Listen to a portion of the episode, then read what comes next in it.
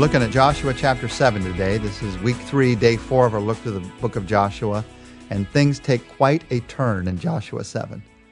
We're looking at Joshua's army and the great victory that they had yesterday as we looked at what happened at Jericho. Last chapter, just last chapter, they seemed invincible.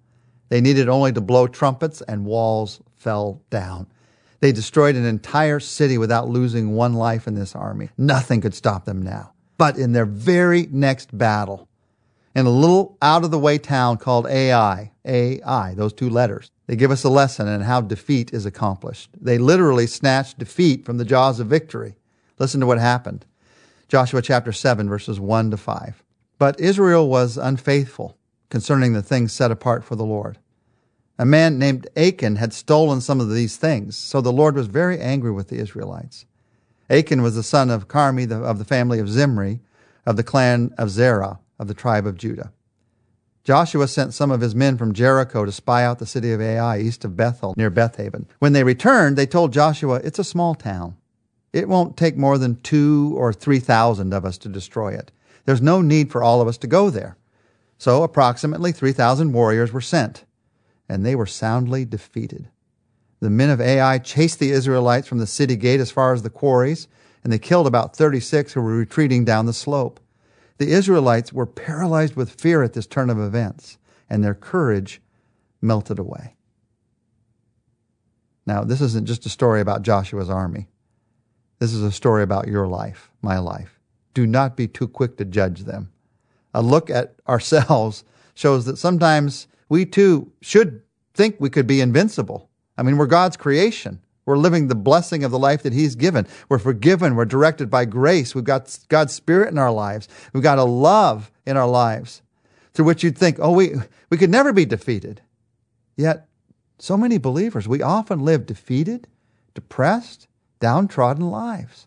It's God's intention for us to live in victory, not without the battles, but victorious over the battles. But so often we live in defeat defeat in discouragement, defeat in temptation, defeat in faith in our daily lives. Why the defeat? To understand it, you look at a little place called Ai. That's where you always have to start, at a place called Ai. Praying right now as we look at this place, I'm praying that God will do something in my heart and your heart when it comes to why the defeats come in our lives, that He'll enable us through His Spirit to take an honest look at the defeats that come. What defeated Israel at Ai? And what makes out of our lives a defeat? I'm not saying what brings problems. That's not what I'm talking about. We all have problems. Uh, I'm not saying what brings those times when things don't go as we think they should. That happens to all of us. I'm talking about the defeated spirit. I'm talking about the loss of joy. I'm talking about these long periods of time where there's no connection with God any longer. What makes of our lives of a defeat? A defeat like that in a word, a single word, same thing at Ai as in our lives. The word is sin. It's Satan's super weapon. Sin will immediately turn a victorious Christian into a defeated saint. Now, what is sin? What am I talking about? People have all kinds of definitions, especially church people. Oftentimes, it's this sin is this list of actions that you shouldn't do. And everyone's list, by the way, is different. And everyone, by the way, makes sure that they include more things on their list that they're not doing than things that they are doing so they can feel more comfortable about themselves. It's a lot better to talk about other people's sins than my sins. But you cannot define sins by your list of do's and don'ts. Uh, other people define sin as feeling bad about what you're doing. But, but you can't define sin by human emotions, human feelings. What if you don't feel bad about doing the worst of things? What if you feel bad about doing a good thing? In Joshua 7, we see it's an interesting study. We see in God's Word a solid description of what sin actually is. God, as he talks to Joshua about what happened at Ai, actually uses three different phrases, words that, dis- that are the classic descriptions of what sin is. He says, You acted unfaithfully. You sinned, number two. And number three, you transgressed. You acted unfaithfully. Chapter 7, verse 1, we just read. That means, that means literally to break the contract with God. Now, this is a word that sometimes we also translate as to trespass. To sin is to trespass, to break the contract. It's a conscious act of treachery. It has the idea of God being the victim of a crime, and we're breaking this contract that we have with God. God created you for a purpose.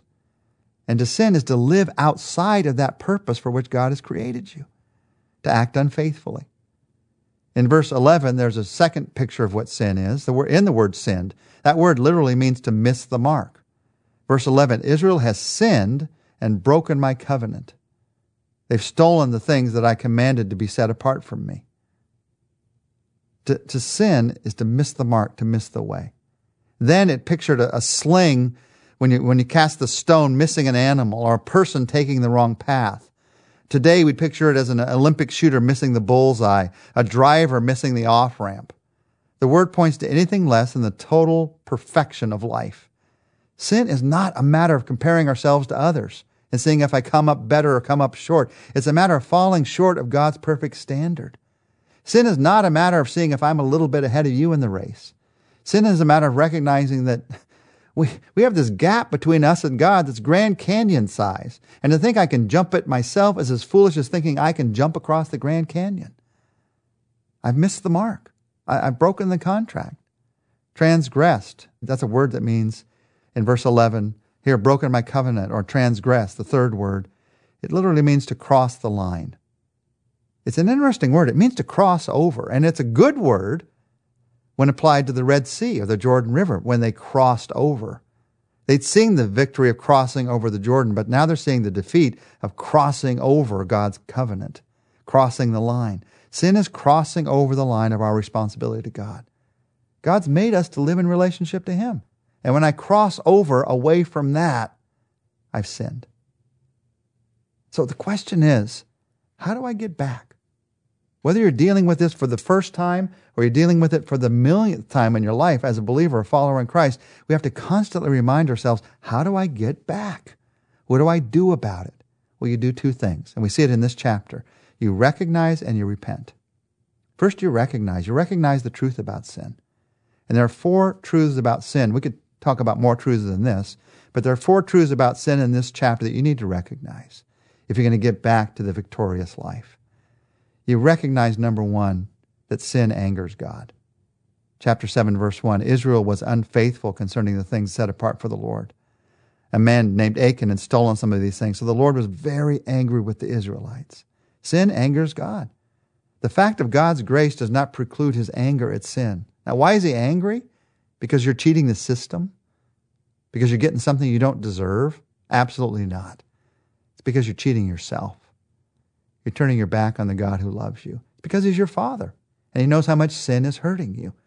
Anytime anyone does something to hurt your child, if you're a parent, even if they're the one that does it, you have an anger, a righteous anger. Sin angers God. You just recognize that truth. Truth number two there's no such thing as a small sin. Here's one man who took a few things. Couldn't God just like overlook that one? One person sins and God punishes a whole nation? There's no such thing as a small sin because all sin carries the seeds of greater and deeper sin. And if that had been allowed in this case, then it would have gone through the whole camp. Everybody would have known, oh, you can just flaunt the law of God. By the way, by the same token, there's no such thing as a small faith because every mustard seed of faith carries within it the seed of greater and greater faith. There's no such thing as a small sin. Have you been allowing things into your life because they're small? At least from your perspective, from others' perspective. Begin to look at it from God's perspective. If you're going to begin to live in victory again, you begin to look at it from God's perspective. Satan always tries to tell you, oh, it's not that big a deal. Tell you sin, and then he says, oh, he should feel so guilty about that. God will never love you again. There's no such thing as a small sin. Truth number three sin separates us from God. They became separated from God because of their sin. God and sin are like oil and water, they do not mix. When you choose the presence of sin in your life, you're choosing against the presence of God in your life. Always. And then, truth number four sin will be brought to light. That's beginning in verse 16. 16 to 20. Listen to what happens here. Early the next morning, Joshua brought the tribes of Israel before the Lord, and the tribe of Judah was singled out. Then the clans of Judah came forward, and the clan of Zerah was singled out. And the families of Zerah came before the Lord, and the family of Zimri was singled out. And every member of Zimri's family was brought forward person by person, and Achan was singled out. And then Joshua said to Achan, My son, give glory to the Lord. the God of Israel, by telling the truth. Make your confession and tell me what you have done. Don't hide it from me. Achan replied, I have sinned against the Lord, the God of Israel. Sin will always be brought to light. Now, not in the way that it was here. This is a very unusual circumstance. They're brought forward clan by clan, then person by person, and God says that's the one. And we all quake on our boots. That kind of thing might happen to us someday. The truth is, sin is constantly brought to light in different ways in our lives today. It's brought to light in our actions. It's brought to light in our emotions. It's brought to light in our character. It's brought to light in our attitudes. That which you think is so hidden, you're trying to hide your sin. We all try to hide it. it. Is constantly being brought to light in who you are in more ways than you could possibly realize. Here's the basic truth sin will either be brought to light through judgment or confession. It's your choice. Now, sometimes God uses both, but many times it is your choice through judgment or confession. You want it to be brought to light through judgment, God judging you for what you're doing, or through you going to Him and saying, God, I bring it to light. I'm sorry for what I've done. You recognize and then you repent. The word repent means to make a U turn back to God, to return to God. You, you throw yourself completely on the mercy of God. You remind yourself of the complete mercy of God, and then you say, It's my only hope. I throw myself, God, on your mercy. But in throwing yourself on God's mercy, you say to God, Strengthen me to live in a new way. Strengthen me to live not defined by this sin, but defined by your grace. Jesus gave his life for us so he could give a new life to us. A new life that's not defined by sin, but that's defined by the love that God has for you. Uh, let, us just take a few moments as we end this study today, just to personally talk to God about our lives. And just say to Him, God, here it is. Here's the sin I'm struggling with. And I'm tired of struggling, but I'm not going to give up on the struggle. So, one more time, I'm coming back to you and saying, I'm going to trust you with this. I admit that what I've done is wrong. I'm grateful for the forgiveness of Christ that came because of the cross. And I repent. I want to live in a new way because of who you are, Jesus. I repent of the anger. I repent of the unforgiveness. I repent of the lust. I repent of the hatred. I repent of the greed. I repent, God. I return to you. I thank you. Your arms are always wide open because of the love of Jesus. In your name, I thank you. Amen.